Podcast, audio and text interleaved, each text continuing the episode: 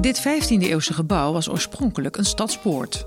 In de 17e eeuw werden de voor- en hoofdpoort overdekt voor de nieuwe functie van waag, met op de bovenverdieping een gildehuis. Boven de entree van de chirurgijn staat nog Theatrum Anatomicum. Eén keer per jaar kwam het chirurgijngilde van Amsterdam hier bij elkaar voor een openbare ontleding van het menselijk lichaam. Betalende toeschouwers konden een blik werpen op de onderdelen in het lichaam die door de chirurgijns werden toegelicht. Hiervoor werd het lichaam gebruikt van een terechtgestelde crimineel, vaak een dag nadat hij was gedood. Deze anatomische les is vooral beroemd door het gelijknamige schilderij van Rembrandt, waarop professor Nicolaas Tulp het lichaam ontleed van de opgehangen dief Aris Kind. Het was toen een van de weinige mogelijkheden tot medisch-wetenschappelijk onderzoek. De ontleding diende vooral het bestuderen van de anatomie, de structuur van de organen en orgaansystemen. Later pas werden ontledingen gebruikt voor de pathologie, de kennis van ziekte. Medisch-wetenschappelijk onderzoek met levende mensen gebeurt structureel pas sinds de 19e eeuw. Tegenwoordig is dat terecht aan zeer veel regels gebonden. Maar bij een acute uitbraak van een virus als COVID-19 duren deze formele procedures eigenlijk te lang en is veel sneller actie nodig. Neuroloog Matthijs Brouwer, verbonden aan de faculteit Geneeskunde van de Universiteit van Amsterdam, doet uit de doeken hoe medisch-wetenschappelijk onderzoek normaal verloopt en hoe de coronacrisis onderzoekers en toetsingscommissies bij elkaar bracht en er gelukkig veel meer mogelijk bleek dan gedacht. Matthijs Brouwer. Om de geneeskunde verder te helpen en nieuwe behandelingen te testen is medisch-wetenschappelijk onderzoek met mensen essentieel.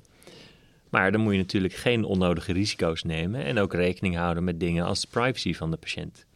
Daarom zijn er uitgebreide regels opgesteld, die door veel onderzoekers wel een beetje als een obstakel worden ervaren in het opzetten van hun onderzoek. Voor de opzet en goedkeuring van wetenschappelijk onderzoek ben je zomaar 3 tot 12 maanden verder. Maar voor acute uitbraken, zoals bij COVID, duurt dat veel te lang. Gelukkig blijkt nu dat met vereende krachten van onderzoekers en toetsingscommissies toch meer mogelijk is dan je vooraf zou denken. Al het medisch-wetenschappelijk onderzoek wordt getoetst door medisch-ethische toetsingscommissies, METC's.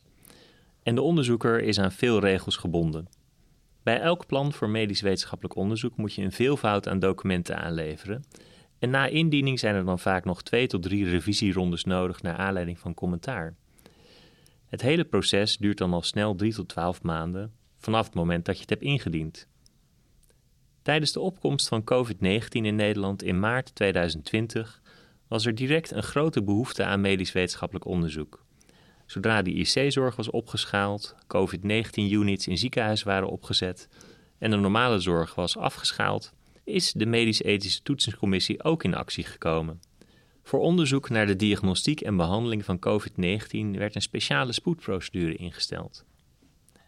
Tijdens ons eerdere onderzoek op de afdeling neurologie van het Amsterdam UMC naar bacteriële hersenvliesontsteking hadden we al ontdekt dat een deel van het immuunsysteem, het zogenaamde complementsysteem, schade veroorzaakt tijdens de infectie, doordat het te actief is.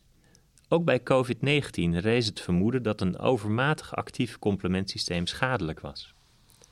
Om dit te bevestigen wilden we een COVID-19 biobank opzetten om de concentratie van complementfactoren te meten in het bloed van patiënten. Het idee was dat al het lichaamsmateriaal dat over is na de gewone bepalingen in het laboratorium bewaard zou kunnen worden voor verder onderzoek. In vijf dagen is deze biobank goedgekeurd door de toetsingscommissie, waarschijnlijk een landelijk record. Vervolgens wilden we een medicijn onderzoeken dat het complementsysteem remt. Met enorme inspanningen van het onderzoeksteam en de farmaceut is in tien dagen tijd het protocol geschreven. Ook weer vijf dagen later is de studie goedgekeurd en een week na indiening kon de eerste patiënt al met het nieuwe medicijn worden behandeld. Met goed effect en een vervolgstudie zal vanaf augustus 2020 van start gaan.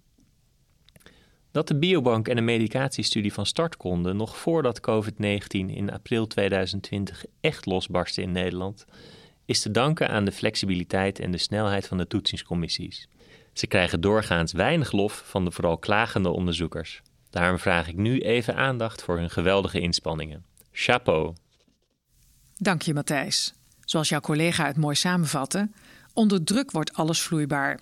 Neemt niet weg natuurlijk dat medisch-wetenschappelijk onderzoek zorgvuldig opgezet en goedgekeurd dient te worden. Maar wie weet wat deze snelle en flexibele besluitvorming in de toekomst kan betekenen voor het optimaliseren van de medisch-ethische toetsingscommissies, met waarborgen natuurlijk voor de gezondheid en rechten van patiënten. Want draait daar niet elk ethisch wetenschappelijk onderzoek om?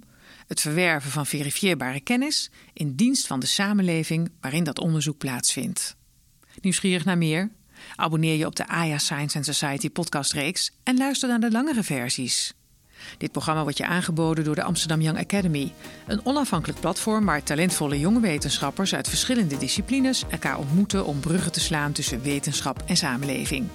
De Amsterdam Young Academy is een initiatief van de Universiteit van Amsterdam, de Vrije Universiteit en de Amsterdamse Medische Centra. Meer weten? Kijk op amsterdamyoungacademy.nl.